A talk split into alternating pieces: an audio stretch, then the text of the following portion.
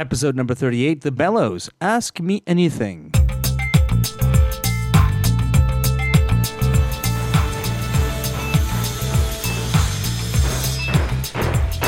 All right, cut to edge of stage. Great. All right, color frost. Check. One, two, three. Check. Stand by, please. Heads to half, heads out, letting cues 1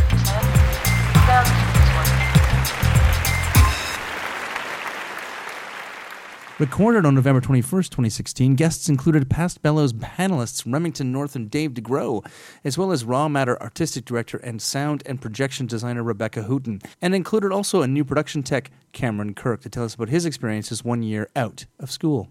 You can find some more complete bios online at thetitleblock.com, and of course, I encourage you to support the show through patreon.com, where you can help me cover more events like this and bring interesting local discussions to artists across Canada, as well as interviews with Canada's leading designers about their history and their craft. And now here's the next session of The Bellows Ask Me Anything, which starts with an introduction by the Bellows founders and audience wranglers, Pip Bradford and Christopher Ross.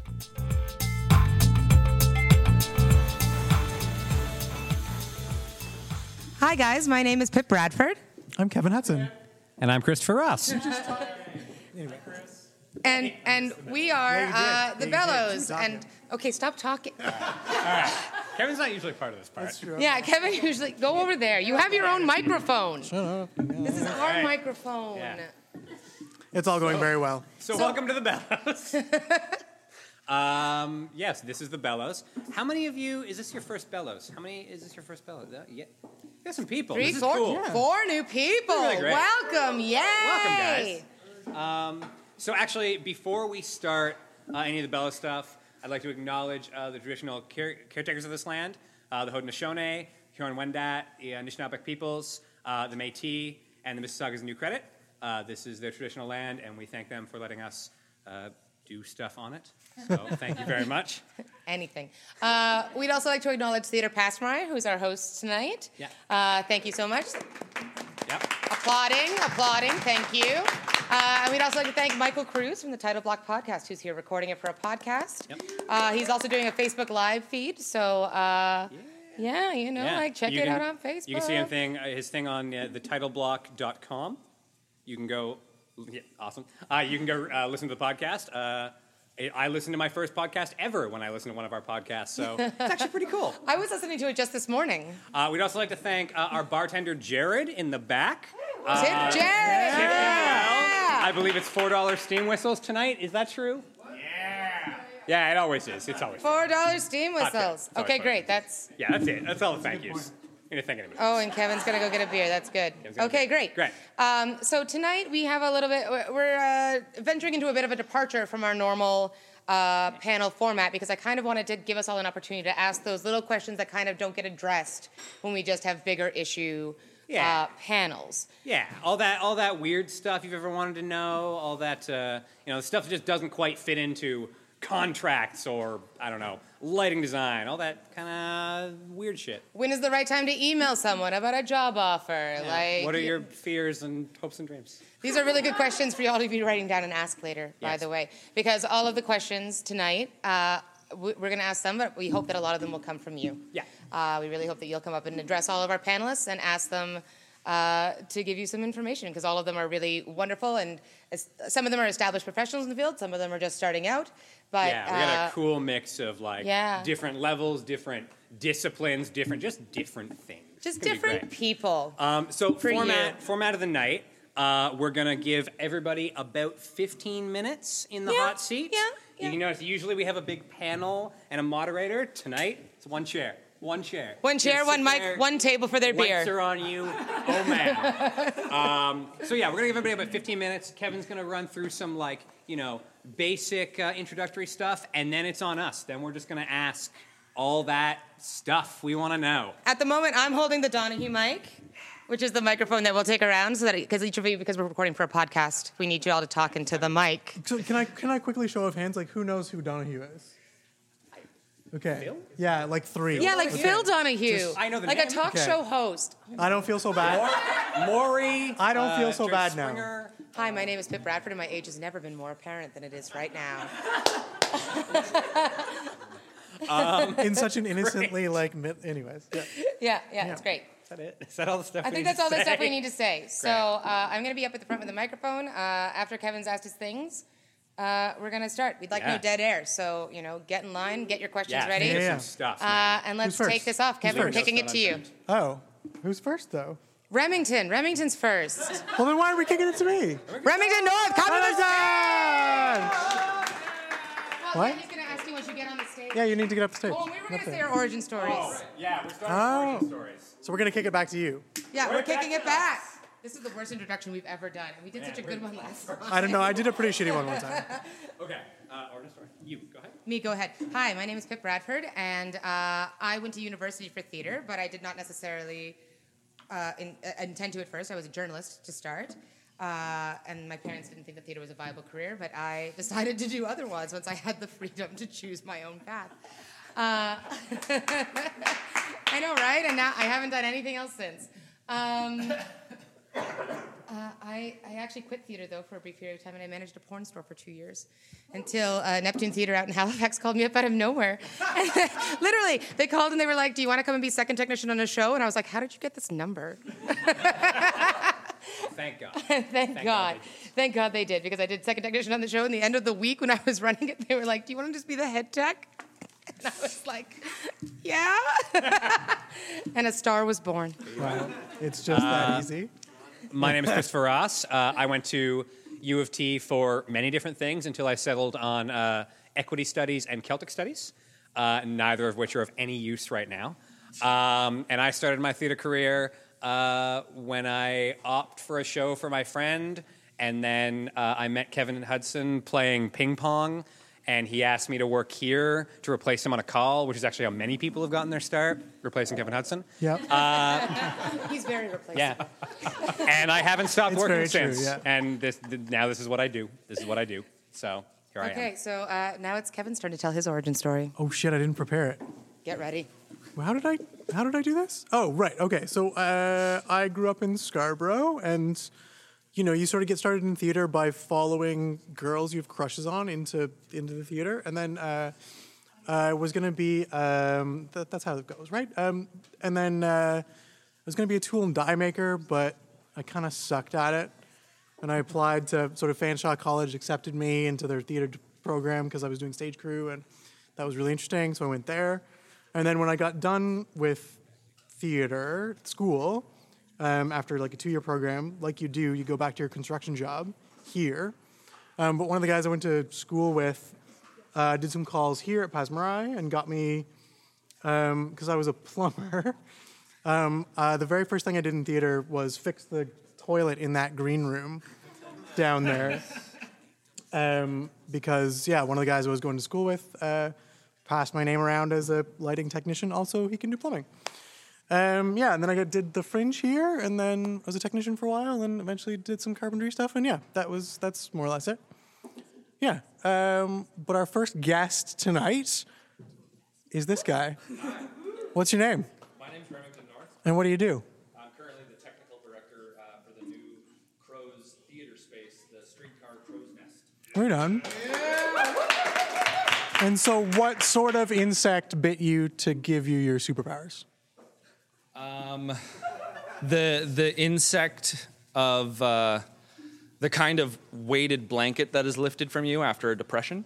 Okay. That's how I got into theater. I uh, I enjoyed theater in high school.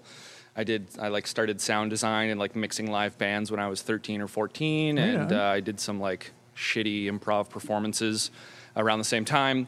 Uh, Yeah. And then um, just before I finished high school, my father passed, and I didn't know what the hell I was going to do with my life. And so I moved to Toronto because my family said, You've got to get out of this small town. Um, and I went into a program for web design, and I hated it with a fiery, fiery passion. Um, and then I and then I just went to a theater show at uh, Humber College. It was like this weird, like kitschy kung fu show called The Five Vengeances. Yeah. And so like in the middle of like a deep dark existential depression where I'm figuring out what it means to like take care of yourself and be an adult, I see this like weird wacky kung fu show with like the sound mixer doing punch effects on a keyboard live, and I was like, you can like go to school for this. so I immediately dropped out of the web design program and got into theater, and it turns out that that kind of awakened this like beautiful, wonderful love of telling stories and solving weird, dumb problems that shouldn't exist, uh, and um, and and simultaneously kind of following up on a love of of. Uh, uh, photography, videography, scenography, working in, in film and television, which kind of have been my two parallel career paths until now. I'm pretty much strictly in theater. Yeah, Because we first met, uh, you brought a show the Fringe at the Tarragon Extra. That's right. Yeah, I was a, a a video guy for the, yeah, yeah, I was a video Yeah. designer for a show called Our Asylum. and it was awesome. I think that was my favorite show that Fringe. I remember, Yeah. I specifically remember you telling me that that was the, the your favorite show of that year's Fringe. Yeah. I was so honored because I had no idea what I was doing. I had no idea. I oh had- man, you fucking pointed a, you strapped the projector in the thing and pointed at the floor. It was amazing. It looked great. Yeah, it was a lot of fun. I made like a bunch of weird music videos, essentially, for this uh, for this show about the gentleman. I, his name escapes me, who invented the lobotomy, a real uh, eerie and scary character, um, because that's a really strange procedure that um, has been used for like a century now, and it's terrifying. Anyways, The rumor has it he was later killed by one of his patients. really, Yeah, I'm not sure if it's true or not. It might be apocryphal. cool. Um, yeah, no, let's so- publish that. Yeah, let's totally publish that. So uh, I love hearsay. When uh, you started, what like once you found yourself established in theater, Mm-hmm. what did you think was going to be your thrust? What did you want to do in theater? Before I was established, I thought I was going to be a lighting and video designer, Right. which I still very occasionally do. Um, but then I worked as a freelance technician, carp rigger, steel climber, etc., as well as a camera operator, grip gaff for film and TV. Um, and then I just kind of found like I eventually discovered that I was the dude being like, "Hey, I don't think we should do it that way. We should probably do it this way." Yeah. And then, uh, and then through the careful guidance of some mentors of mine, they were like, "Well, you should consider being a PM TD. You've got good ideas. You know how to manage people. You know how to solve problems in the moment. You know how to see problems down the line. Look into it." And then I, t- Yeah. I took those words very seriously, and it was uh, Ray Salverda who got me the job as TD at the theater center, opening that space. Um, so yeah, I was kind of. Uh, I was I was guided along that path. You know, I heard giggles at Ray Salverda's name. What's going on there? Anybody? He's a delightful fellow. Yeah, he is. Damn right he is. Yeah, No, he's brilliant. Ray's the man. Yeah, totally. I feel like students of his are very lucky. Yeah, Actually. definitely. Super cool. Um, so you found your how much how much did beer factor in your early career? Sorry, say that again. How much did beer factor in your early career? Because I got a lot of work here drinking beer. Um, Little, actually, little. Yeah. Yeah, I, Yeah? I, yeah, I think so. I think I was more of a cold caller Okay. than a than a than a beer mingler. That's very interesting. Um, I got I pretty early got really good at just call like calling people up at spaces that I wanted to work and being like, "Hey, you don't know me, but I'm good. Hire me, please." I got a great attitude. Sweet. That's pretty Uh, awesome. Yeah, yeah, and then I suppose eventually, that's where like bigger contracts came from. That's where a lot of my design work comes from. I suppose Hmm. is about because if a director doesn't know you, they're not going to ask you to design a show for them. True. Or at least in, in my in my limited experience. Yeah. Um, so the, that's where beer came into factor. Almost most of my lighting design jobs, video design, it comes from. Right on. so would you say you can schmooze? Like, can you hustle for work? Do you think is that a skill you have? Yes, Yeah? probably, Right on. probably. I'm a, probably I'm likely a little bit more critical of myself than I really am. Um, but yeah, I've certainly talked my way into some jobs, Right on. sometimes to my detriment. Yeah, I, I haven't. I, I don't know how to hustle. Can you can you teach me to hustle? Sure. Great, sweet. Yeah. Uh, all right, audience questions. Put your hands up. Let's see them. What's your name? Scott Garland. Uh, it's my first time here. Uh, Hey, I've Scott. Got, I've got uh, a joke question and then a real question. Great. Uh, the joke question is like, what product do you use for your beard, man? That's very impressive. I don't use any. Oh no, that's not true. I use a beard oil. A beard. There's a beard oil. Yeah, yeah. It's like it's like a conditioner for your beard. Wow. Yeah, we will, called- we will talk later, mon Great. frere. Um, I, you uh, early on in the discussion, you mentioned kind of you have overlap in terms of both film and uh, television and theater. Yeah. kind of went like this. And uh, for those who can't see, this is terrible radio. I'm Yeah, holding so my- holding my hands radio. in This is great parallel. Yeah, yeah. two equal hands, uh, and never in between shall meet. Um, what uh, What do you think the greatest lesson each could learn from the other in terms of how to do their business best? I mean, I'm, I just came off of a film set today, and I'm always envious of the the efficiency at which they run. Yeah. Yeah. It's it's tricky. It's, I think that question comes out of a uh, like a, a concept of the grass is greener, because I think if theater acted more like film, it would be even more chaotic than it already is. And I th- and I think that if film tried to act a lot like theater, pre-production instead of a five-month process would be a twelve-month process.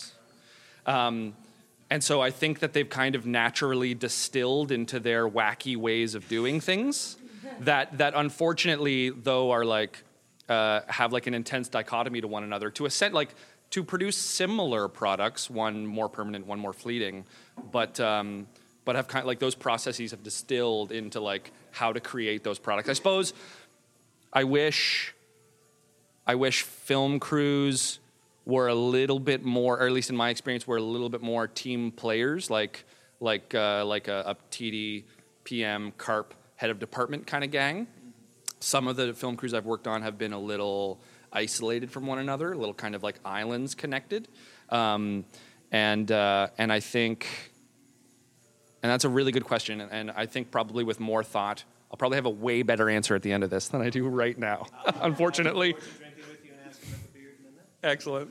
Can I take a little bit of that as well? Um, time is money in film, right? That's the the sort of thing. Whereas like in so pre-production is a process because it's designed to get the most out of the brief time you have with that machine setup. Because in theater, your costs are just actors, right? Like equity actors are your biggest cost. That's that's what it is. And so, uh, so for equity shows, obviously your biggest cost is equity salaries. Um, whereas with film, the biggest cost is that machine and mm-hmm. all that infrastructure behind it. So you need to make the absolute most of that infrastructure while you have it. So pre-production is long, production is short. Mm. Whereas here, you can only pay actors for so long. So you get a three-week rehearsal process, an X amount of week run, mm-hmm. because you need to get generating money mm-hmm. out of your actors as quickly as possible. Okay, so the, the differences are, are quite stark and, Yeah. and, and quite knowledgeable. Yeah. If I could sub question, I don't know if anyone's going to hop in real quick. A sub question in, in regards to those two, uh, because technology's uh, gone up so much, and Mm-hmm. one of the big things I feel like uh, I worry that theater's getting left behind so much on in the digital age is uh, advertising. Mm-hmm. Specifically, uh, the idea of the viral advertisement. I mean, is there, and even in film and television, I think a lot of them are behind the, the behind the grain in terms of what needs to be done.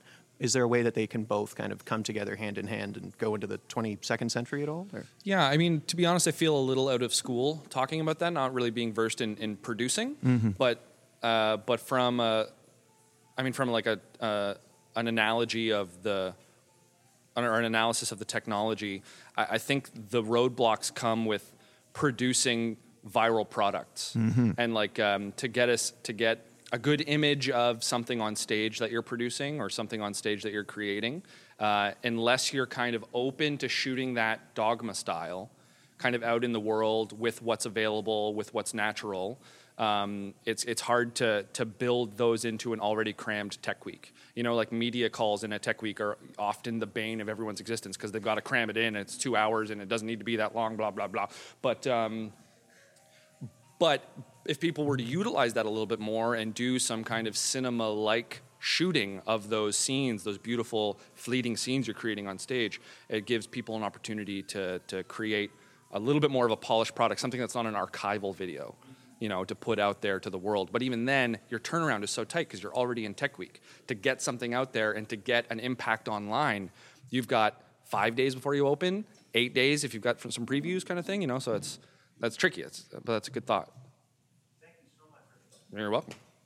Uh, next question. If there is no next question, do you want to go, Chris? Sure, let's go. Oh, oh, oh. I did say you should ask this question of Remington, so here you go. Okay. Uh, hi, I'm Victoria. Hi, Victoria. Um, so I'm a wardrobe technician primarily. So Mm-hmm. I find myself often left out in terms of crew calls and stuff like that. And I'm Yeah. seeing a lot of stuff online for uh, different theaters these days calling for load in, strike, crew calls, paints. And I know I could probably do them, but because I don't have that um, regular background that I could walk in and say, I could totally do this. Yeah. I just, I'm trying right now to figure out how do I diversify? How do I go from being just wardrobe and being locked into that really tiny little box Yeah. to being able to do more and being able to take on more jobs and work with other companies without being able to sell myself as something that I don't know that you don't that feel I like you am are yet. Yeah, certainly. I think uh, I I went through that same kind of thing as I was becoming a technician and as I wanted to become, you know, head of lighting, head of whatever, and I, I didn't. I felt like I didn't have the experience. Um, the I think the best thing you can do is be honest to the people that are hiring you. Be like, hey, I've got a really good attitude. I can pick things up quickly, but I do. I need guidance. And like, if I'm in the room with steel toes and a wrench, and you say, hey, go do this task over here, I might not be able to figure it out. But if you're willing, and I say, what does that mean? And they'll take the two minutes to say, okay, well, that just means you got to pick things up. You got to move it over there. You got to you got to get someone to foot it for you so you can get it up to the grid, whatever, whatever. Then then you open yourself up to already st- uh, to show up to a venue and already have a, a, a learning process right at the top. If you can show up with a good attitude, which in my experience is rivals work experience, a good attitude, um, then then people will see that as really valuable, really valuable. So I would just say be open about wanting to learn and and maybe being a little concerned about your skill set. And I, I bet people in similar positions to I, TDs, PMs will be willing to help you develop those skills. And I guess the challenging part is first convincing people to give me that chance in the first place, Yeah. like to give. If, if I like I've I've replied to a couple crew calls recently. Of course. Um, but I come out saying I'm a wardrobe person, Mm-hmm. and I'm the response I get right now is we don't need wardrobe, but we'll call you if we do. Yeah. and so I'm not banking on getting Yeah. that call back, Well, but you know, Then just start changing the name. Call yourself a green carp or call yourself, you know, a, a young or a new LX person, right? Yeah. Uh, and so they'll stop the the word wardrobe won't be involved in the scenario. And and if you know maybe they know that you do some wardrobe work, but if if you come on as a learning carpenter or as a, a learning electrician, I think you'll find that people will be willing. You know, and it's uh, the tricky thing is is from a management position. Sometimes I know I'm coming up on a load in that things are super tight, and I've got eight people where I need ten, and so maybe I can't hire somebody who has learning to do. But there's always I find myself always in situations where I need eight people and I have seven, right? So I'll take any like anybody with feet and hands who can lift more than twelve pounds. Uh, you're come on Yeah. you and me, we're to be buddies for the day, you know? So, like, Yeah. so, uh, which uh, brings me up to a follow up statement of, of check in regularly. Once a month, send those people of venues you want to work in, send them an email being like, hey, is, I got some availability next week, I got some availability in two weeks. If you're short on people, let me know. Yeah, cold calls work for sure. Um, for crew calls, definitely. And yeah, because people always need labor, always, all the time. Um, and super briefly, yeah, calling yourself a wardrobe technician is fantastic. Because I, in the past, have always been like, well, wardrobe ladies.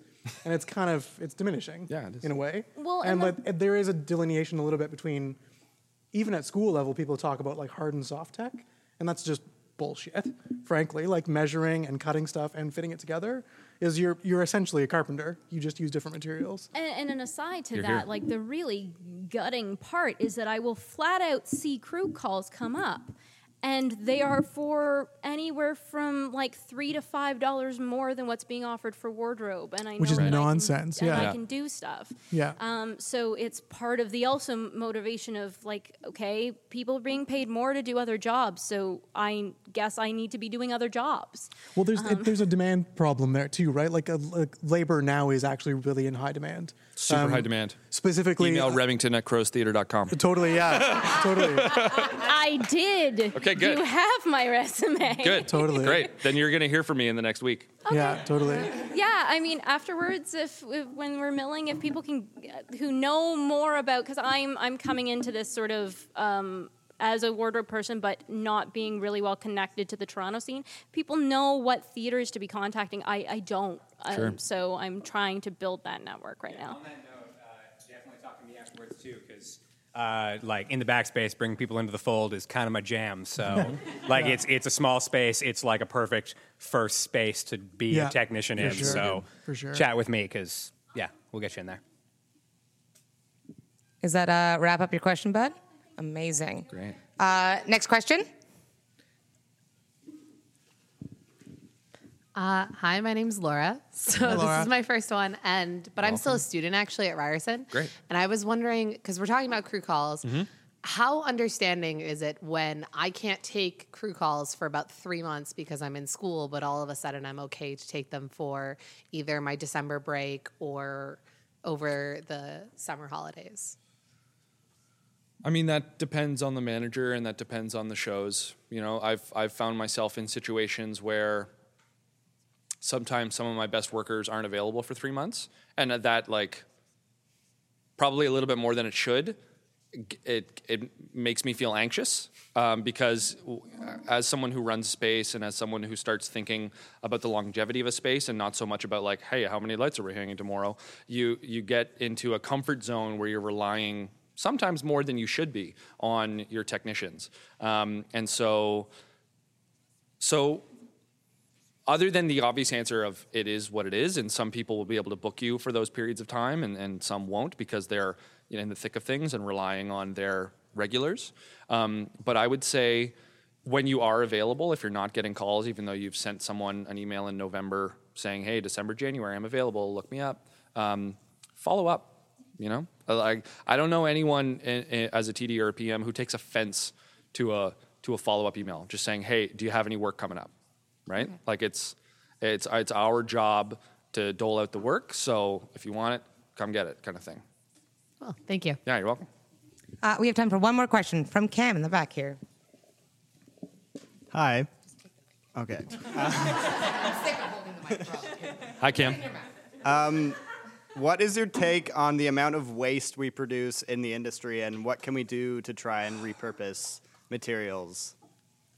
Oh, dude. That's a tricky question, man. I uh, it makes me incredibly sad sometimes to be throwing out enormous box sets into a dumpster. Um, and you know, it's a sacrifice of- of specificity uh, because some there is some incredible scenic work that gets done by designers who who create this one little tiny beautiful world, and it might be the size of a bedroom, but all of the intricate and beautiful details that exist in it are chosen very particularly. Some of them have to be fabricated, some of them are found, um, and uh, and and I feel like it's an unfortunate byproduct that a lot of that can't be reused. And I mean, space is a premium. As a person who's run two venues now that doesn't have storage space, shows that we produce, I cannot afford to keep them. You know, like it's li- like if they don't go in a dumpster, they're going to go out on the side of the road. And and and I have in in the past found theaters to take some of the belongings, take some flattages, take some stock, come harvest hardware, come harvest bolts, fasteners, whatever. Um, but but yeah, it's really sad to see you know 700 linear feet of one by three and 42 sheets of Luan with you know a couple hundred dollars worth of latex paint go into a dumpster, um, and I don't really have a good answer at how to how to really limit that stuff. I wish I did. On that note, in February, we'll have about 30 sheets of plywood with a beautiful wood grain paint coming up for available. Full sheets, 4 by 8s Crow's Theater. Yep. Uh, there are, I will mention, uh, as a caveat to that, there are obviously a couple things. Uh, ready, set, recycle. Yep. Uh, and set, reset. Are they the same thing? They're the same thing, aren't they? They're the same thing. Yeah, same They've, thing. they've one's become the other. I believe. Yeah, I think Ready Set Recycle became or whatever. Anyway, uh, Anyways. so that's a thing you can post on. Yep. Uh, post on Production Resources Toronto. Yeah. Uh, post on the PRT Buns is Theater great. Zone, which I run.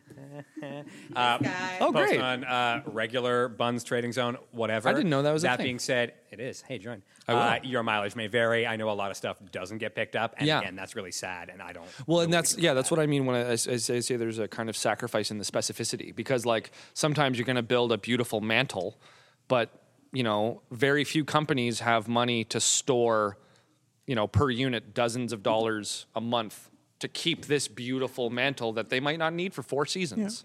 And then a You know? later you're like, oh shit, I could have used that mantle, but like, Yep. it, you know, Yeah, No- man. nobody's got room for that. Yeah, yeah, it's waste of material or waste of economics. There's also something to be said about artistic um, considerations because the set as a whole is an individual's um, Vision. Intellectual property, mm-hmm. and so it can't actually be reused without that person's consent and adaptation and blah blah blah blah. Even a portion Even a portion. to, you need to have. So even with a recognizable portion of a set or costume or whatever, you need to have clearance from the designer. There was a woman I met from the States. She's Canadian working in the States, and she did a large study about um, how you set up disposal areas in venues can have a huge impact on the amount of stuff that gets recycled. Um, I will look up uh, more about it and find a way to disseminate because you're starting someplace new. So if you organize properly, I was at the thinking about that today. Um, overall, you will have uh, a much better success rate.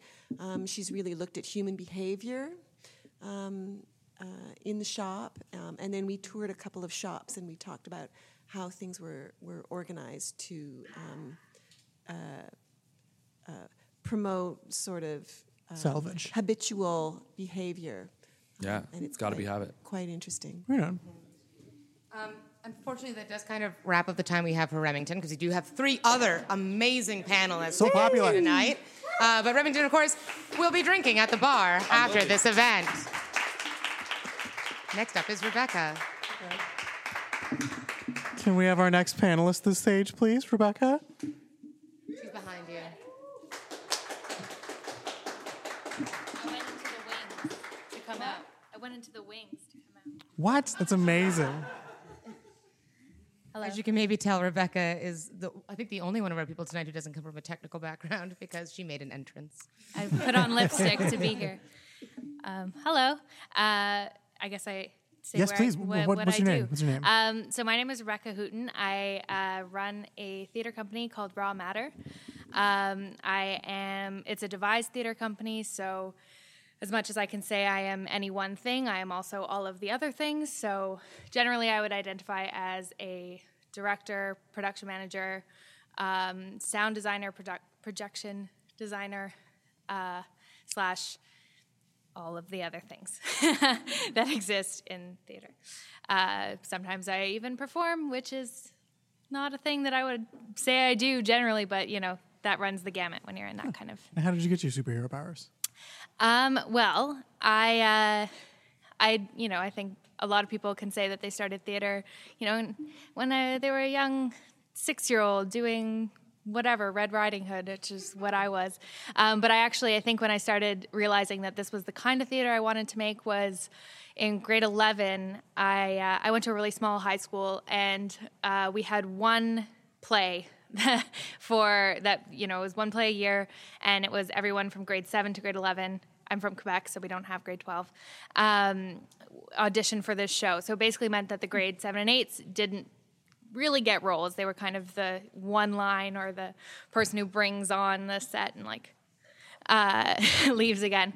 And uh, when I was in grade 11, I really wanted to be head girl, president of my school, and I didn't get that, and I was devastated.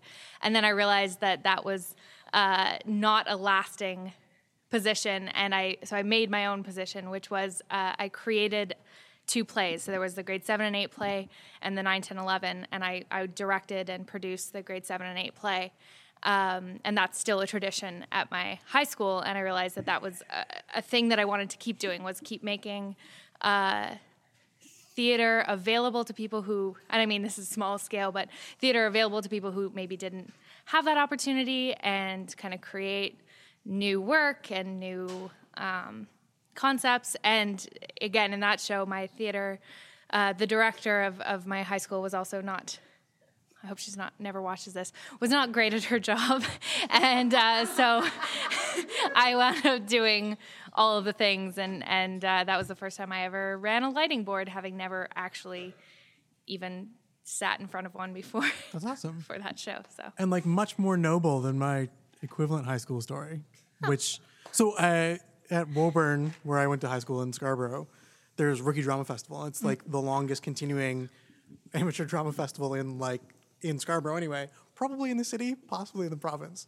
This has been on for 50 years. And anyway, um, every year it's the job of the organizing committee to write what's affectionately known as the dud play. And it's for so the idea of uh, rookie drama is anybody who auditions gets gets a part, right. and anybody who writes a play gets their play put on. But those that mathematics doesn't always work. So there's always more players than there are plays, Yeah. and so we need to write a play to soak up all the duds that nobody chose, um, and also make it clear, make it unclear that they're the duds. Yeah, which is the very know. delicate. Yeah. Um, so yours is much more noble, which I really appreciate. Well, it was, it was yeah, it was good times. Yeah, totally. Got me where I am. Yeah, for sure. Uh, would you say Would you say that you schmooze? Is is schmoozing a thing you do as a multidisciplinary, Yeah. multi-talented? Yeah. Yeah, I think so. Yeah. I, I, as a person, I schmooze Yeah. well. Uh, I, I, uh, yeah, I can. I too can teach you how to schmooze. That would be lovely. Hudson. That would be lovely. Got you. oh, Um, okay. Not not to like I think I think a lot of there's a lot of indie small new theater companies in the city all of whom will come up to you and be like hey I have a show uh, happening uh, here's my spiel five second spiel about my show so come see it and everyone's like mm-hmm, I was trying to get a drink but yeah yeah Yeah, yeah yeah, okay. totally Mhm. uh, I'm not going to see that um, so that I try not to do that so much uh, not to mention that we don't we're doing sort of longer term creation processes. But anyway, um, but schmoozing as a whole in terms of like, hey, you have interesting ideas, and I would love to hear more about that in terms of how to implement that into theater. That's sort of more my. Right on. What do you mean by longer-term creation processes? Um, well, like, what's the had- cy- what's the cycle of a project for you? Well, we've had two very different cycles uh, uh, for our shows. Both are based in um, sort of current or social issues. Uh, the last one, the first one we did was based on the um, new sex ed uh, reform and the sort of controversy that was happening at the time. This was to when it happened. This is Yeah, when it happened. it was a couple years ago was Um, so I think Yeah. that will kind of come up again now that sort of new information has arisen and we're in the new state of sex ed in Ontario. Um, and then the current piece is about uh, um, housework and sort of the gendered division of labor historically. And we're sort of originally, the piece that we've just done was sort of based in our lived experiences. And now we're kind of looking to expand that into um, greater stories, issues that are sort of more contemporary, and we want to have conversations. So, hey, anybody who might have ideas about housework, if whether it's your own lived experience or sort of greater sociological concepts of that, uh, we're sort of looking to expand our our sort of base of knowledge Right on on. that concept. So it's sort of Can of I? Uh, this is a little bit personal, I guess. So, as a person who uh, doesn't have a performing background Mm-hmm. and a person who has suffered often and hard at the hands of uh, collective creations, um, can you can you expand? Uh, uh, talk a little bit about about like what do the early stages of a devised process look like? Do you because the the you know sort of stereotype is that you sit on your back in the backspace playing Mm. ping pong or whatever or like badminton like on your back not looking at each other trying to come up with an ideas for a show which has happened but for the record but, I'm, and I'm yeah. sure that they had a great time doing that. Yeah. Um, uh, th- I don't know. I don't. I, I couldn't speak to. I think every devised process is different, as is every Am I allowed to swear? I will Yeah, probably totally. do it anyway. Uh, it's the internet. Who am I kidding? Yeah. Um, yeah, I think I think every every theater process is different. It doesn't matter. But for us, uh, we usually we te- I, I think it's important that we, we base our, our theater in issues uh, that we care about. Um, for this piece that we just did, it was a long sort of research, reading plays, reading every article that anybody of the four of us could could read, slash anybody who sent it to, to us. We read any article that came our way, and then deciding, okay, we've read everything that we can possibly read on this. Uh, our brains are full. Let's uh, start trying to put into physical action what we have read. Right. And so do you Um, pick sort of dramatic elements? Do you try and find a narrative? Do you I'm not big on narrative. Okay. Uh, on like, uh, I don't work. I don't work with text personally. I'm more of a visual creator, so Right. my I can't really speak to how the other people in my collective Okay. came up, came up with that kind of stuff. I don't think our process is anything that anybody should emulate. Uh, uh, and I, honestly, I don't think anybody can emulate anybody else's process. I think it's just sort of. I think the important thing about devised theater that so often I think gets forgotten is that uh, you have to work well with the people. Like you have to trust the people you're working with. You have to work well with them, uh, both on a personal and uh, sort of artistic level. Um, and if there are issues on either of those sort of weighted elements, then those, that you have to fix that before you can actually make the work. Otherwise, Right. it's just going to be something that you're. Right. Yeah. Let's not Uh, record that part. I'm not sure how to describe that. That's fine. There's it's, for the radio there are no listeners. subtitles for that. Yeah, that's lovely. hmm Yeah. I think we're ready to kick it up to the audience. Hands up, questions. No, nothing really. Yes. Do you have a question, Michael Cruz? I have a small comment, actually. Uh, your housework uh, uh, uh, piece. I'm just uh, finishing a history of technology course at U of T, and there was a whole question of the industrial revolution in the home at the turn Yeah. of the century. Uh, it's an interesting way on how appliances and everything else was sold, labor saving, Absolutely. when really it was just labor shifting. So, anyways, Absolutely. if you haven't looked at that, look at it. It's really Thank interesting. you. Thank you, Michael Cruz. And then we wanted to kick it to Sarah. Hi. Hi. Um, I just had a question about in terms of when you end up doing all the things, because I feel like a lot of us, especially in our indie passion projects, end up doing one thing and then 12. Yeah. Um, how do you find the balance between doing all those things, but also being fulfilled creatively and, and taking care of yourself and staying sane? Is it possible? Do you do it? How does that work? Great question. um, well, uh, any I can all I can say that we came out of this project with like the great knowledge and everybody before us and everybody after us will probably make this mistake and has made this mistake before hire a goddamn production manager Yeah. um, yes like, it doesn't matter it doesn't matter how much you think you can do. Uh, you probably can do it. We did it, but like at the we spent too much and spent too many hours and cried and fought and you know all the things that people do despite loving the work and loving what we were doing and and and you know ultimately coming out with something that we we were quite proud of, but we could have saved a lot of anguish and hours by just getting somebody to say, "Hey guys, you're at this much uh, of your budget," or "Hey guys, maybe that's not a great way to spend your time or energy or whatever." Just just check in with somebody outside of your process. Yeah. Um, other than that, I think there's there's definitely like a huge benefit to working with outside people. Like we, there's four of us who worked on this show, and we've worked together through university, and we really kind of you know finish each other's sentences artistically and on a personal level and all those kinds of things. But I think there's a huge merit to if you're creating something so that's such a passion project to bring someone in, even as a consultant, uh, on say uh, costume design or lighting design or wh- whatever design elements that um, you may think you have the exact right answer.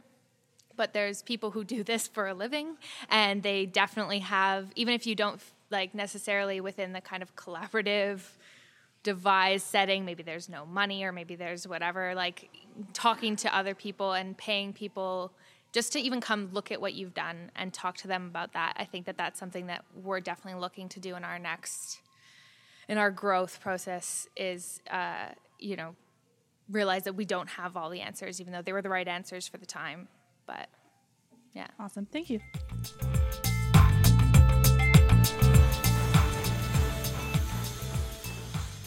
Hi there, I'm interrupting briefly to thank those of you who've chosen to support the title block on patreon.com. I really enjoy doing the show, and I'm not going to stop while I have the time, but it does cost a bit to do the show between equipment and web hosting, not to mention extra mic rentals to ensure that special events like the Bellows sound as best as I can make them. So I'm asking that you help to cover those costs and help me to continue to capture the story of Canadian theatre design. Go to patreon.com forward slash the Title Block podcast and donate a couple of bucks an episode. It really helps. Uh, next question. Up here. Oh, So, uh, as a member of a devised collective, do you? Thank you. Do you find um, each of the each of your members kind of um, purposefully picking departments or styles of work that they enjoy, and you're all kind of collectively diverging into different work, like lighting, set, costume, etc., or do you still find yourselves kind of sharing a lot of that? Um, uh, conceptual labor, but then Mhm. also the labor of, of executing those things. Um, we we have a lot of overlap uh, in terms of set and costume design generally. Um, but so again, with the four people, I I tend to do more.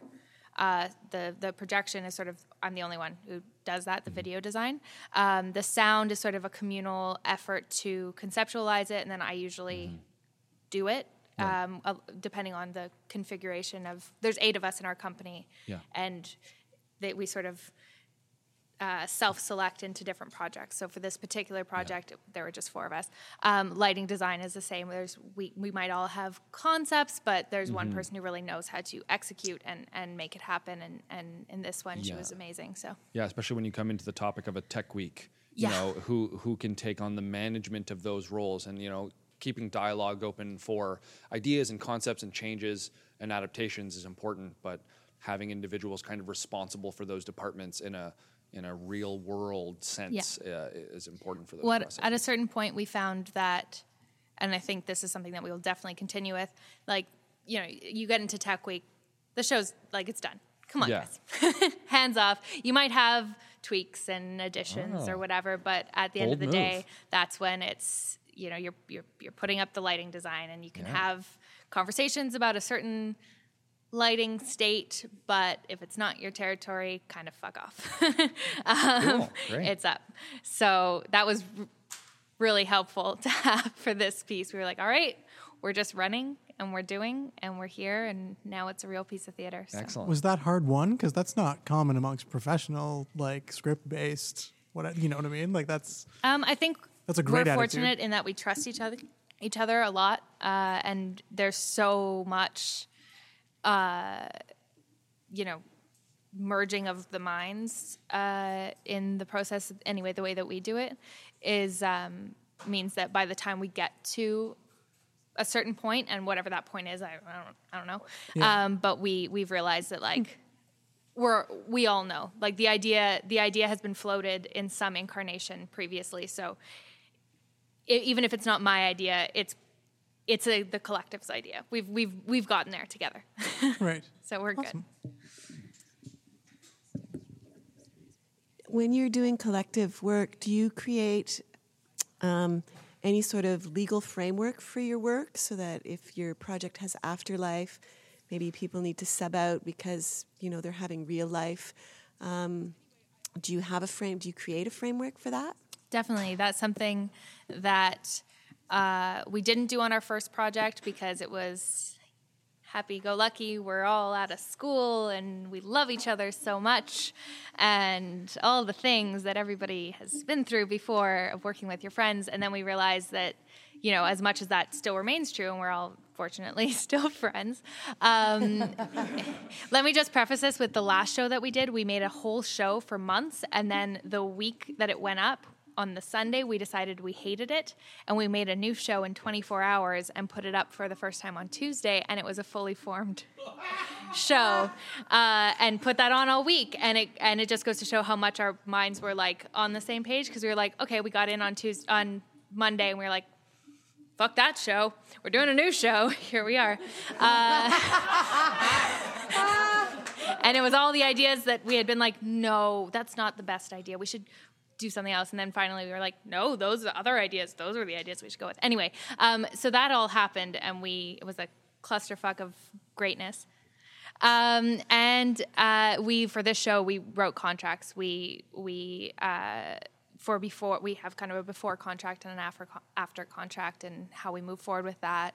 We have a company contract, and that's something that's been hit home time and time again of how important that is. So even you know we rent out some of our the equipment that we have as a company that we've purchased, and we have contracts for that, and you know that's something that's you know you were I remember at the contract bellows. Everybody go watch that on the titleblock.com. It just went up Um, today. It just went up today. Yeah. Uh, it is a very important framework, definitely, to have as much as you can love the people you work with and love the people you create with and love the people as people. Sometimes life happens and you need to have something to get in there. All right, we have time for lightning round. One last question. Oh. do you reach?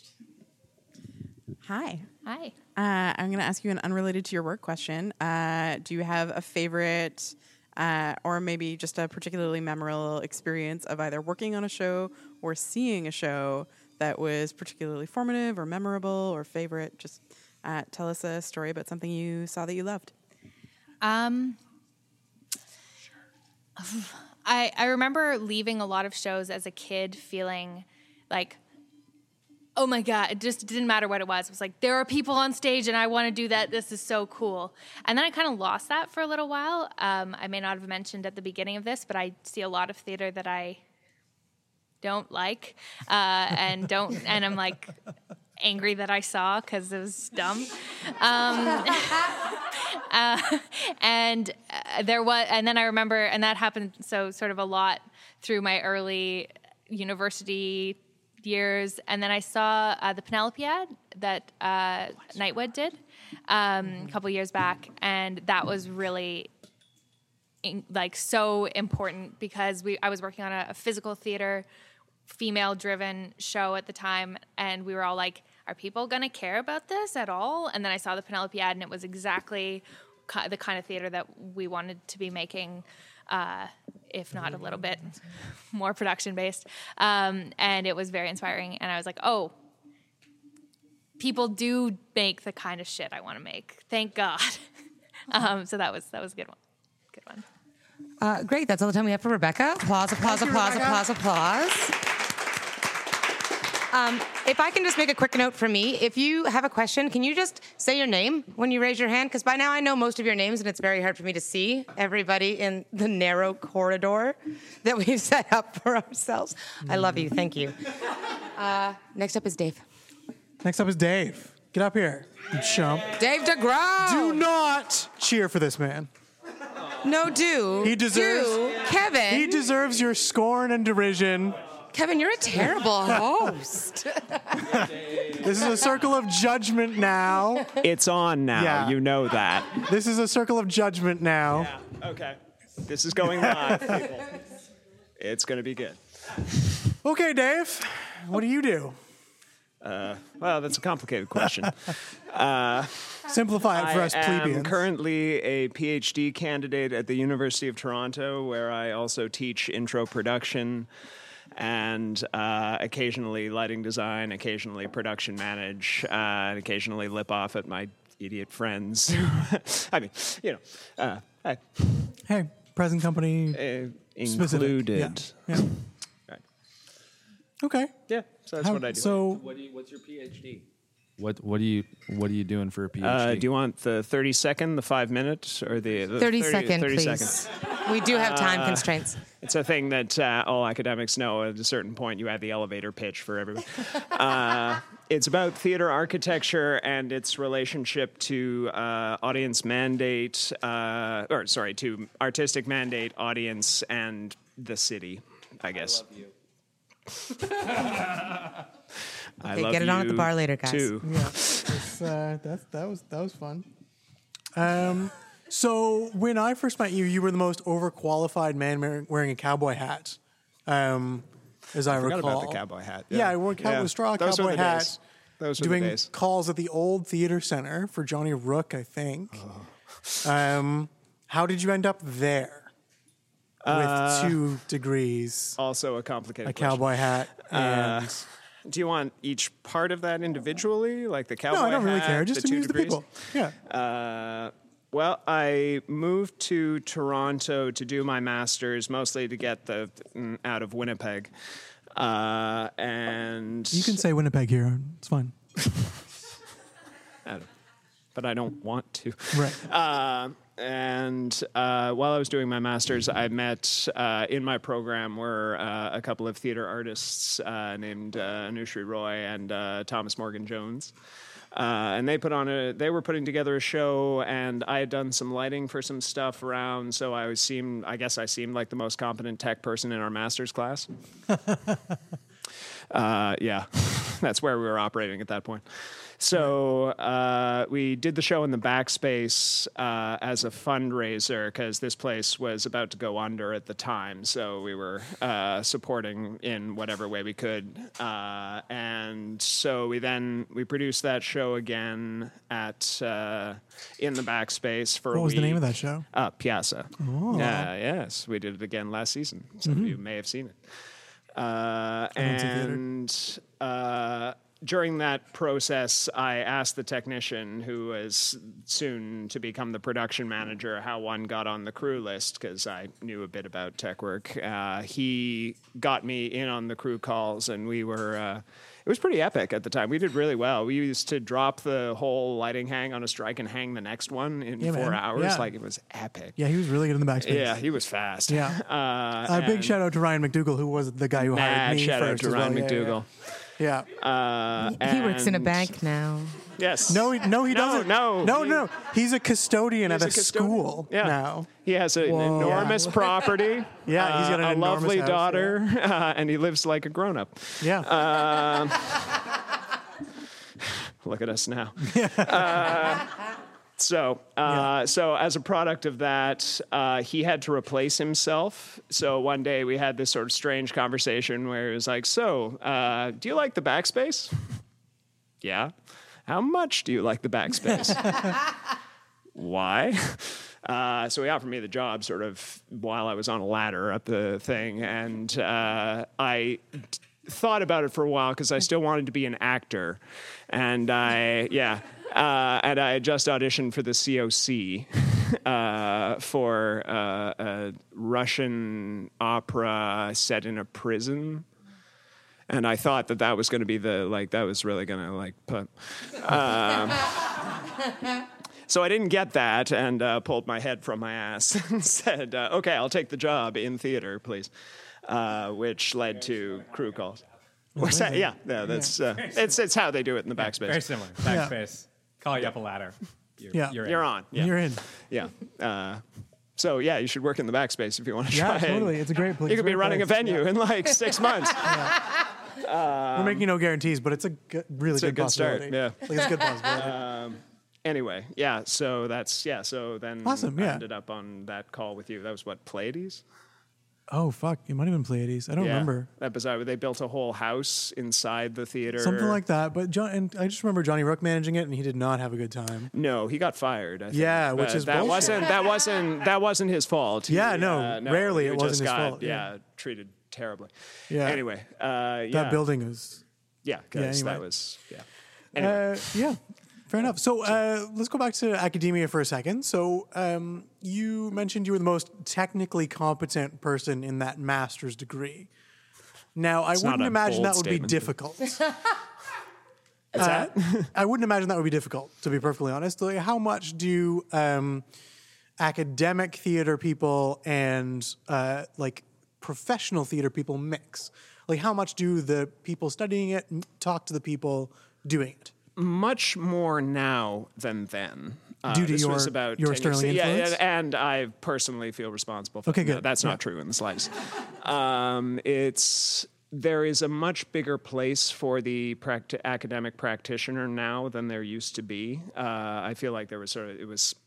I don't know if it was poo pooed upon, but it was sort of there was a really big divide between thinking about theater and doing theater. Is that a kind Uh, of like punk mentality that happened in the 70s and 80s where like you had to be doing it and it was kind of dirty and like getting your hands Um, dirty? And I think it's more about that drama was considered an aspect of English literature.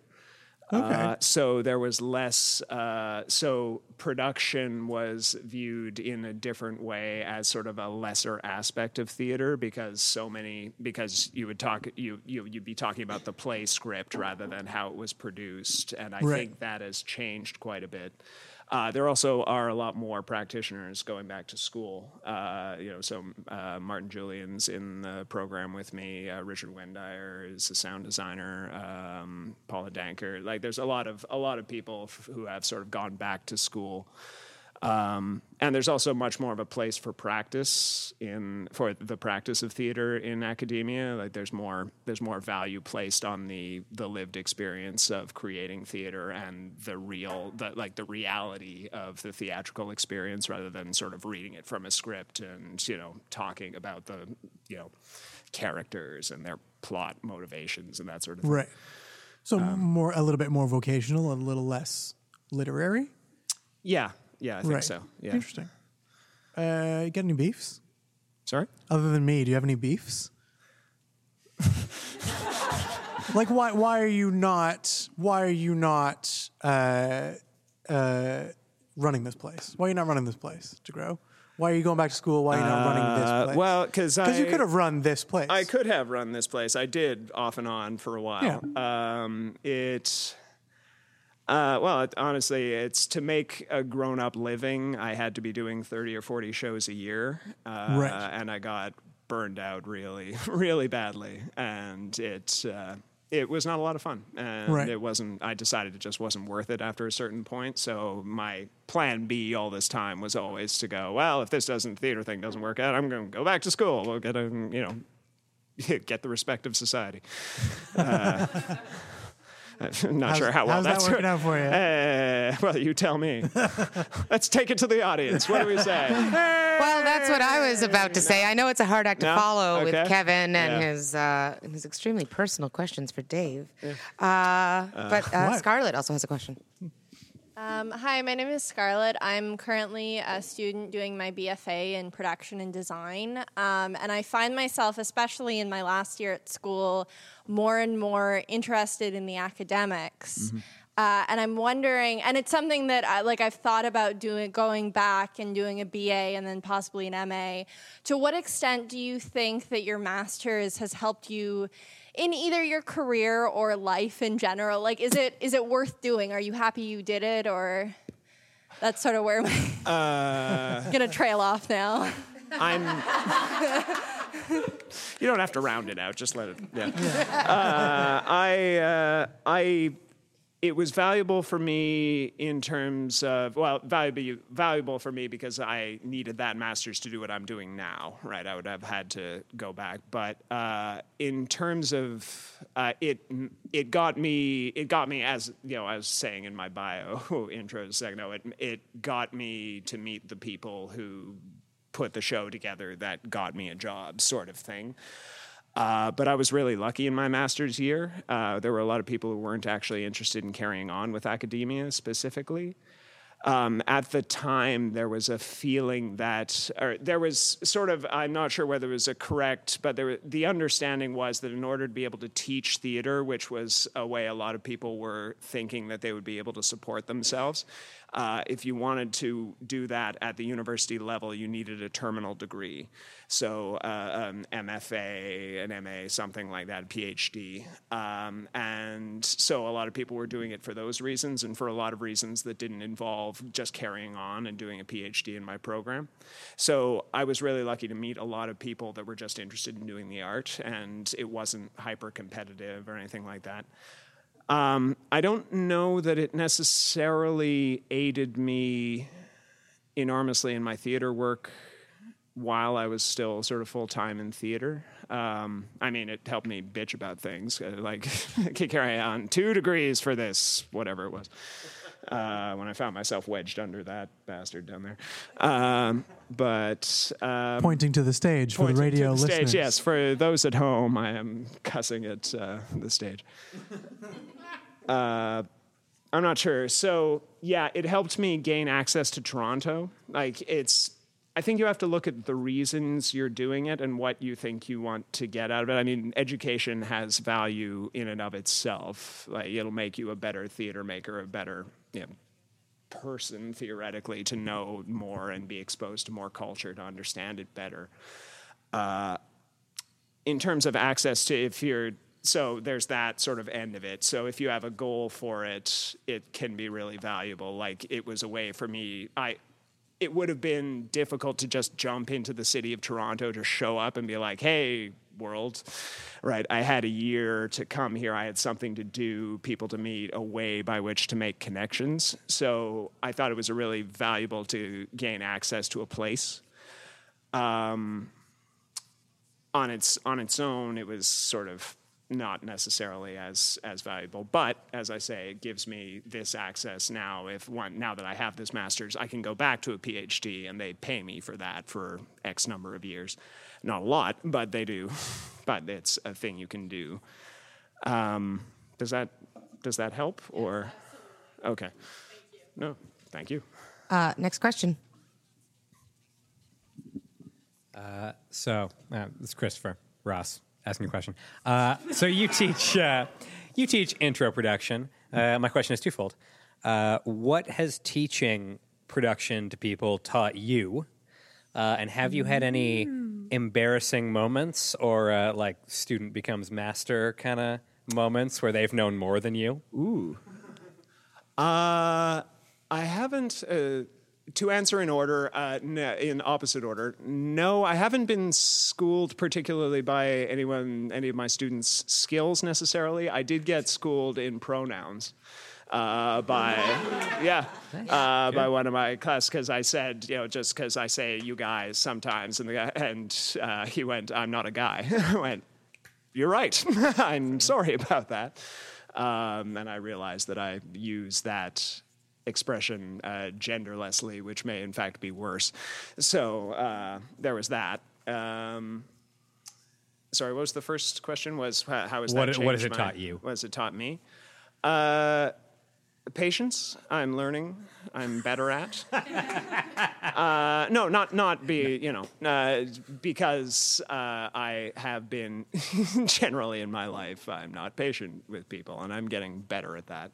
I think, uh, and um, what else has it taught me? It's made me think about the stuff. It's made me think about things that I was sort of doing out of not instinct necessarily, but there's you know you just do things because they work, right? People liked my designs. I don't know. I didn't know why. Uh, so starting to think more about how things work and why they work. Um, it's also made me examine the process of theater a lot more uh, to understand how, why we do things in particular ways that we do, because I need to teach them, because I need to explain to people why we do things this way. I need to go, why do we do things this way? Um, so I think that has helped a lot in some ways. Um, cool. Is there any way that we do things that just doesn't make any sense to you now that you've looked at it? Well, a lot of things don't necessarily make a lot of sense to me. Uh, I speak going back to that environmental, the environmental concern of theater. I I'm not. Sh- I I understand, but it makes less and less sense to me why we don't use things like stock anymore. Um, I know it's a storage issue. I know there's a bunch of things involved, but there's a lot of aspects of pre-planning that don't, for instance, into the buildings, and that's actually what I'm trying to do is to help people to build better buildings for what we do. Uh, so that we could have things, so people think about things like storage and think about how they make things um, in in uh, sort of in the goal of being able to do things in a more responsible way. um, that would be nice, uh, though I haven't found an answer to that. Interestingly, I think like listening to that comment has made me realize that my job is essentially producing things that temporarily are art and then go in the dumpster. Yeah. So I'm my job Well, it's all of is- our jobs is- in a lot of ways. as a land filler. Yeah, that is yeah. my job actually. I'm super good at it. Bro, I'm the best. Yeah. Uh, yeah, something changed at some point. We we uh, theater used to involve a lot more a lot more repeated use of a lot of things, and I think we have moved away from that towards a more. Uh, People seem either designers or directors or audiences, I don't know who, but demands a more unique experience, a more unique design, a more unique um, whatever. And we have prioritized that to a far higher level than any of these sustainability issues, which I think is going to come back and bite us in the ass really hard at some point when they realize how much electricity we use in these places, how much paint, uh, wood, whatever, like that goes in and immediately goes back out again. Somebody is going to realize that. Wait. Yeah. oh no, this is going on the internet. Yeah. Um, so, yeah. So I'm I'm I think we need to be thinking about that sooner rather than Right. later. But I know they're doing a course about it at York, which I'd be very interested to see. There is an environmental design course, and I'm curious what Scarlett, do you do? anything? Have you taken that? Uh, yeah, I was actually gonna suggest, sorry. Uh, I was going to suggest to you guys at some point uh, bringing some of the faculty from York in to do a panel on on sustainability because they're really making some interesting. Uh, Sheila and I were talking about this earlier about Ian Garrett's project and how he's a huge advocate for sustainability in theater. Um, you know, in Canada, the states, and he works in Scotland as well. Yeah. Um, so I would definitely recommend uh, getting Ian and uh, and a couple other of the faculty member down here to do a talk on Yeah. that. Um, Yeah, that would be awesome. Yeah. Yeah, I'd love to see his curriculum. I just what you know, it's because it's Yeah. it's almost outside of our thinking, right? We have stock. Yeah. What Sort else of, do you do? yeah. Yeah, Like what? absolutely. How else can theater be environmental? Absolutely, yeah. I, it's a it's a it's a full year course now at, at York that he teaches That's with awesome. about uh, 15 students in it, uh, 15 Nice. to 20 students in it. Yeah. Cool. Well, even the concept of stock, that's those are flats that you repaint. Yeah. And you repaint until they're half an inch And- thicker than every other flat. And then you throw them out, right? Like that's the And that's it, yeah. Yeah. And that's- that's so you're we got, saving wood, kind of. We don't. I mean, we don't even use risers anymore. Like I Yeah. can't find a f- 10 4 by 8 risers in the city of Toronto to save my life. Yeah, it's bonkers. Right. Yeah. Yeah, yeah. Um, anyway.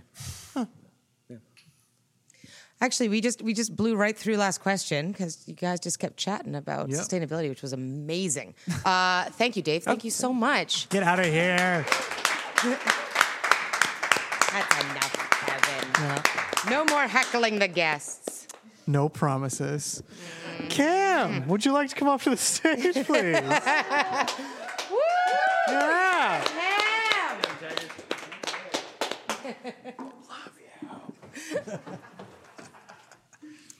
Hi. Hey, buddy. What's your name? I am Cam. What do you do? I am certainly not studying my PhD. Yeah.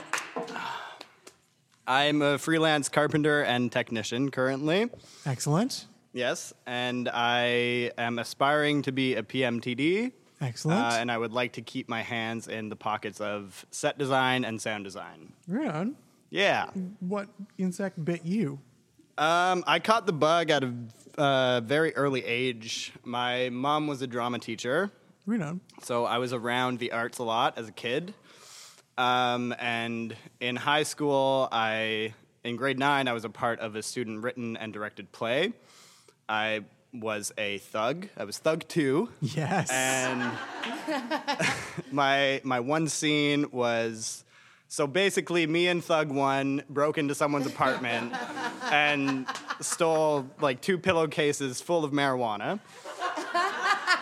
And then the next Yeah. scene was us smoking it, and Thug One said, "Damn, this is some good shit," and I was like, so that, "This is my debut as a performer." This is obviously a verbatim theater piece. Yeah, Yes. yeah. Ripped from your life. Yeah. Roses being thrown on the stage Yeah. for the radio listeners. Um, and then in grade 11, me and Thug One decided to write a play together for the for the Play by the Lake Festival. So you're telling me his name was just Thug Yeah. One? Yeah. right. Um, and we did, and we directed it, and I actually kind of pulled a Ben Affleck and started starred in it as well. Nice. Um, and we won an award in the Sears Festival for our script. It was super great. It was lots of fun. And then the next year we did another show. Um, and yeah, so then when I was done high school, I originally wanted to be a um, audio engineer, so I applied for that at Fanshawe and a couple other schools, and then I also applied for a script writing program.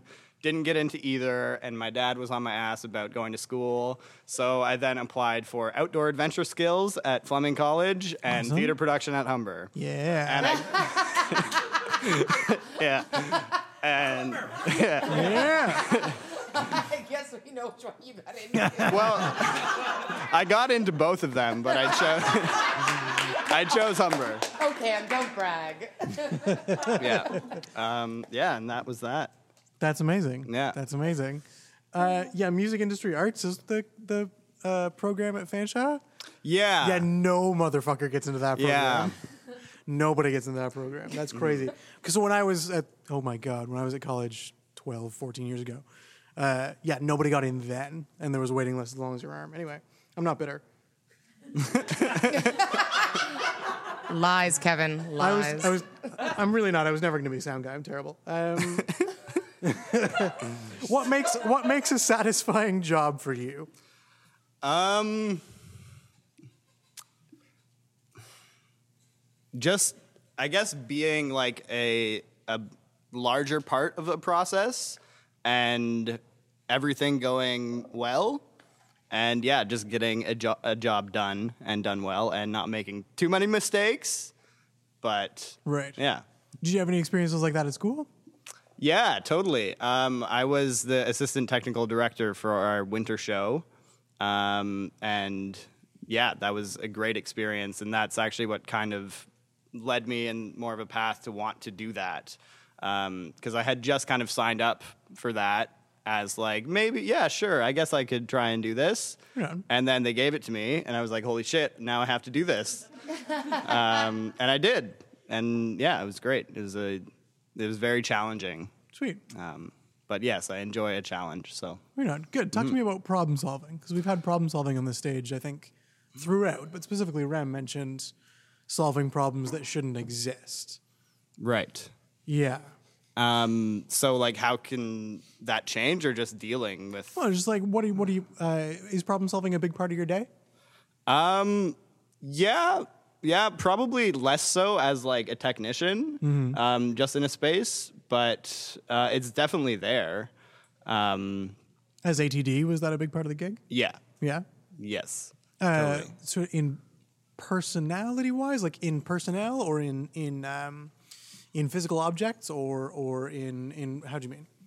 Um, a little bit of both, I suppose. Yeah. Um, and like, I don't know, that was my only time doing it, and it was in a school setting, right? So there was like a whole bunch of people involved in the process, and some people more competent than others. Yeah. Right.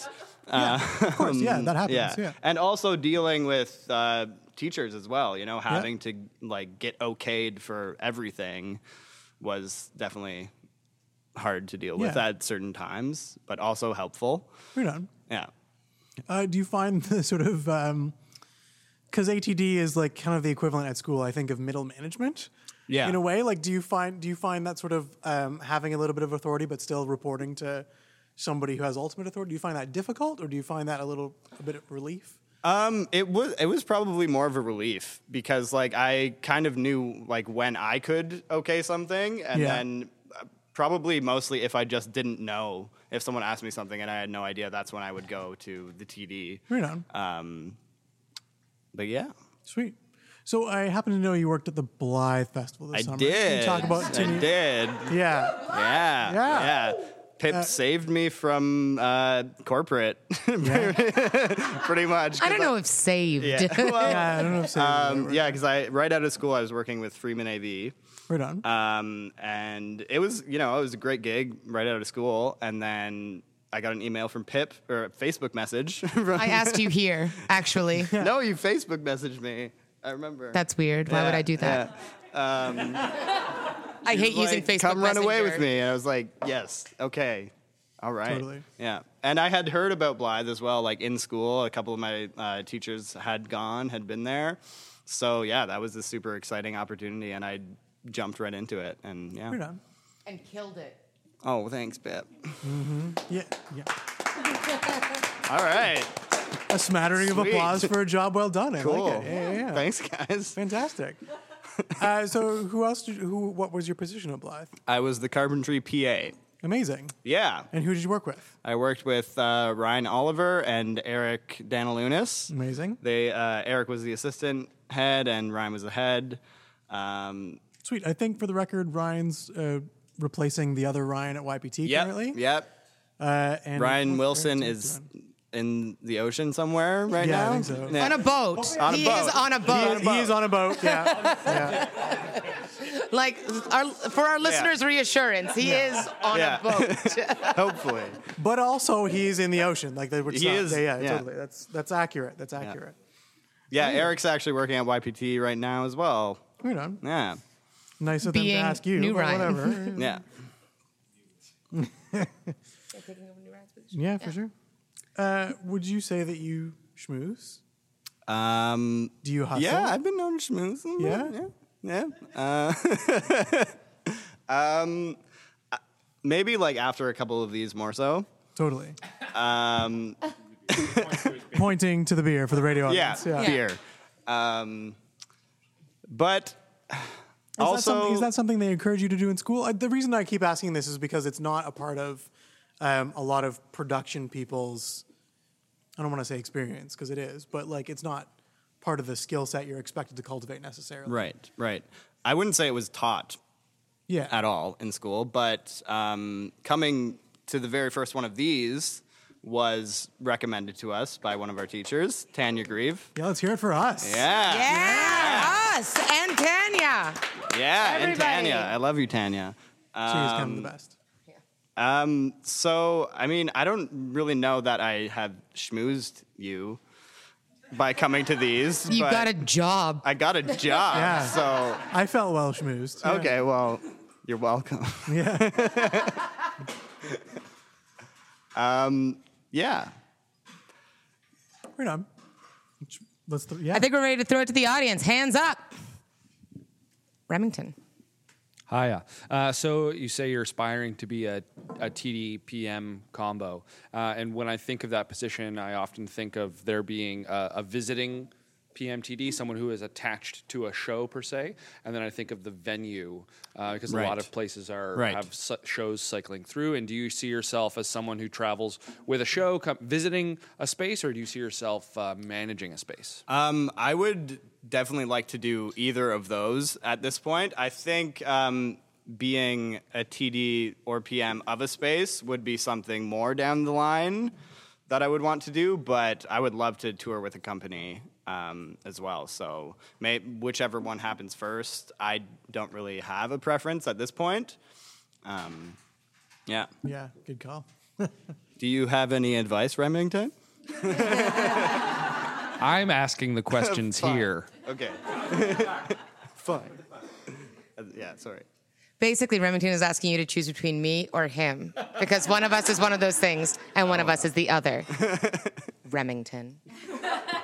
Next question. Uh, what's something you wish they had taught you in theater school? Um, I honestly didn't really learn a lot about what theaters were out there to work at. Um, It was kind of something that was expected to be known. Uh, they would like throw in a name of the theater like casually or whatever, and be like, "What? Where is? What, does that exist? What is it?" Right. So I um, kind of had, that was something I had to like discover my own and am still discovering. Um, so yeah, that was kind of vague. The difference between a space and a company or collective. Um, so yeah, I kind of wish they focused on that a little bit more. I'm, I'm going to steal the prerogative of the microphone for a second. So you graduated seven months ago, I, fun fact: I actually have not graduated. Woo! Yeah. Yeah. Um, so allow me to rephrase my question. You stopped attending academic institutions. Yes. seven months ago. Um. Yeah. Great. April. What would you say has been your biggest aha moment since you got out into the world? Like your biggest real world revelation? Revelation. Oh boy. Um. I guess uh, just that, like reaching out to people and cold calling, as you have been calling it, uh, actually does work and is important, and I should do more of it and have done it, and it worked. And so, yeah, that's a big like. You don't don't wait for something to come to you. Like try and chase it. Great. Yeah. Next one. Next question, hands up. Sure. Chris, Yeah, we're just gonna keep going, man. Um, right. What's um what's like a hard one lesson you've learned or like a big mistake you've made that's taught you a lesson you've carried on to the future? Damn. Um, a big mistake I've made. That's a tough one. That's a really tough one because I can't really think of like one thing specifically. I can. There's probably a lot of small ones. I don't know that I've made a massive mistake. Maybe like I've showed up late a few times. Um, so maybe that's something that I have learned from, and like maybe yeah, don't do that as much.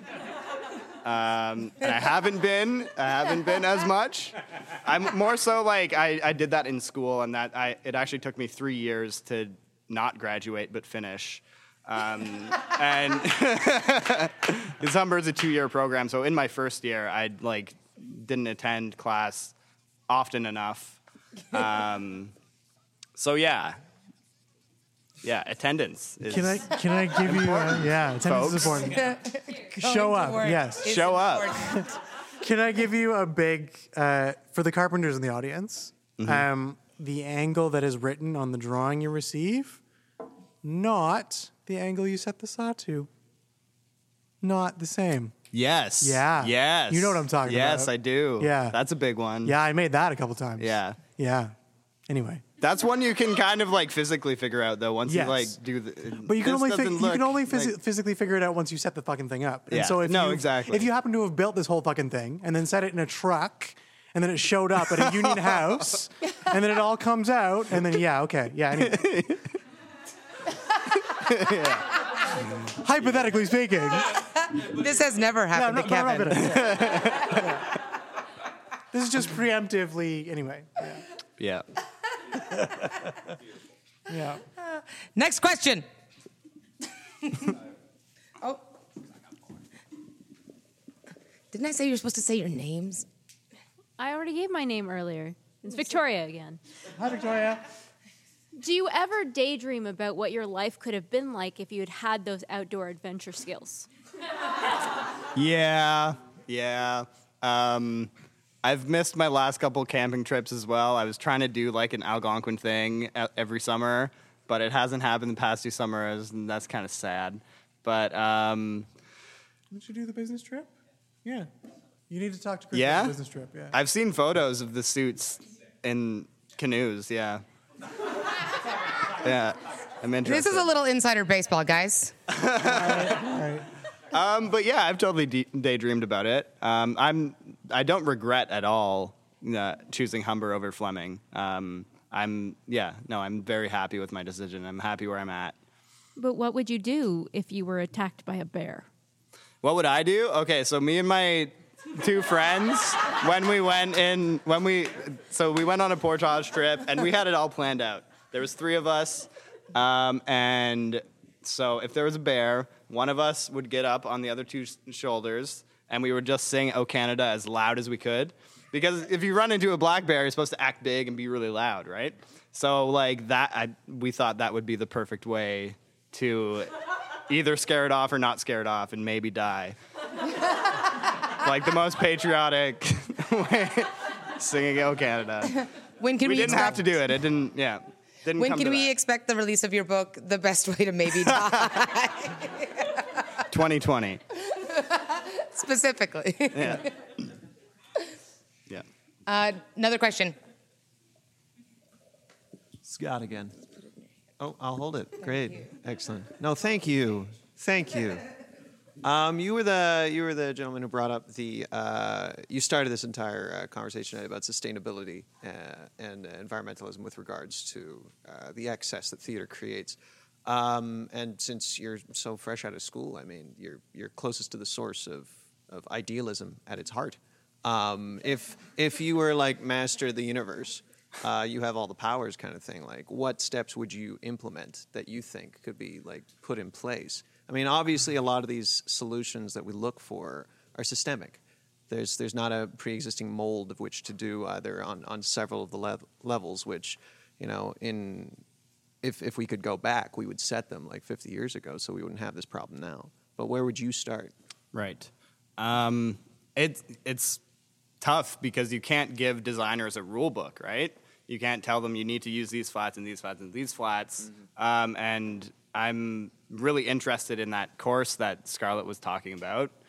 Um, and yeah, I, that's something I definitely would like to learn more about and get more into and try and um, like if I end up doing more set design stuff, I would try and use things that the space already has beforehand and try and design from that, you know. And I think I, I guess just if more people try and design that way, that is part of the solution. I think. Um, yeah. I, I do know you're s- I'm stuck on you.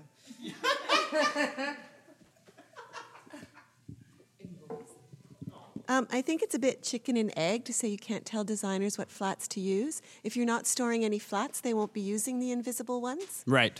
right?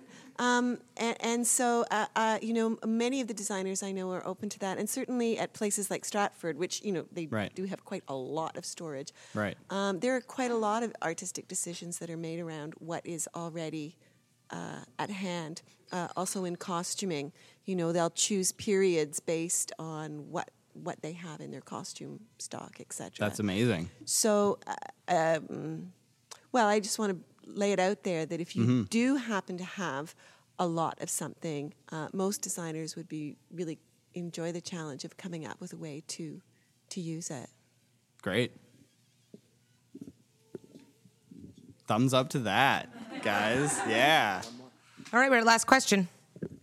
Katie's hand was up first.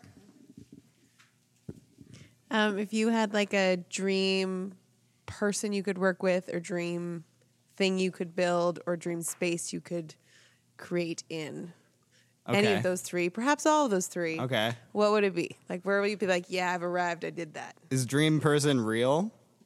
Uh, okay, how about how about A as in like wildest dreams, and B as in like kind of realistic, but I'll feel like I've arrived dreams. Okay. Um, well, I'll I'll go with B. Um, and it's someone I actually met over the summer, uh, Paul Thompson. I would love to work and design with Paul Thompson. Um, yeah. Not enough applause for the Yeah. record. Yeah. He is one groovy dude. Um, yeah. Yeah. I did. He hasn't come yet. Um, what place was that? The other one. Um, I want to do a show and or many shows at my cottage. Yeah, yeah, that would be li- yeah, maybe Yeah. someday, possibly. Where is I your know. cottage? Muskoka. Right on. Mm-hmm. Yeah, just south of Bala. If anyone's ever been to the town of Bala, beautiful little town. Right on. Yep. Uh, was there one more? Um, person or like some b- project, something really cool that you'd want to like build or be part of creating? A castle. Sweet. Yeah. Yeah. I think that's really the note that we should wrap this bellows up on, ladies and gentlemen. Cool. Thank you so much, Cam. Thank you. Uh, also, and thank, the bell. Thank you, the bellows, so much. Yay us!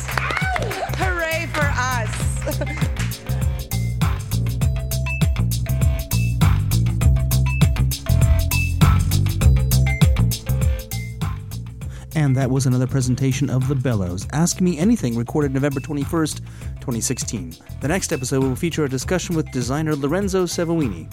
The music for this podcast is by Vern Good, with voiceover by Gabriel Cropley. Please go to iTunes give us a review. It'll help get the word out about this podcast and share the history of theater design in Canada. And you can follow us on Twitter at the TitleBlockCA and on Facebook.com forward slash the Titleblock Podcast. You can send comments and requests by email to thetitleBlock at gmail.com. And don't forget that if you like the show, please support us on patreon.com. I'm Michael Cruz, and I'll see you next time on the Title Block.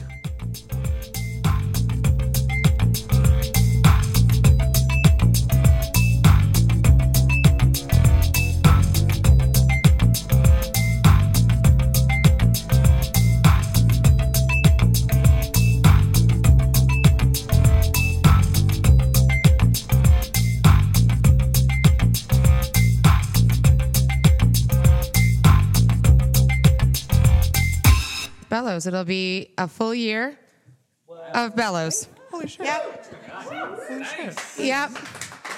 And then I know, right? We did a thing more than once. Can I say we might be the one bright spark of 2016 for the record? yes, you can. It's a bold statement, and we Oh, stand God. behind it.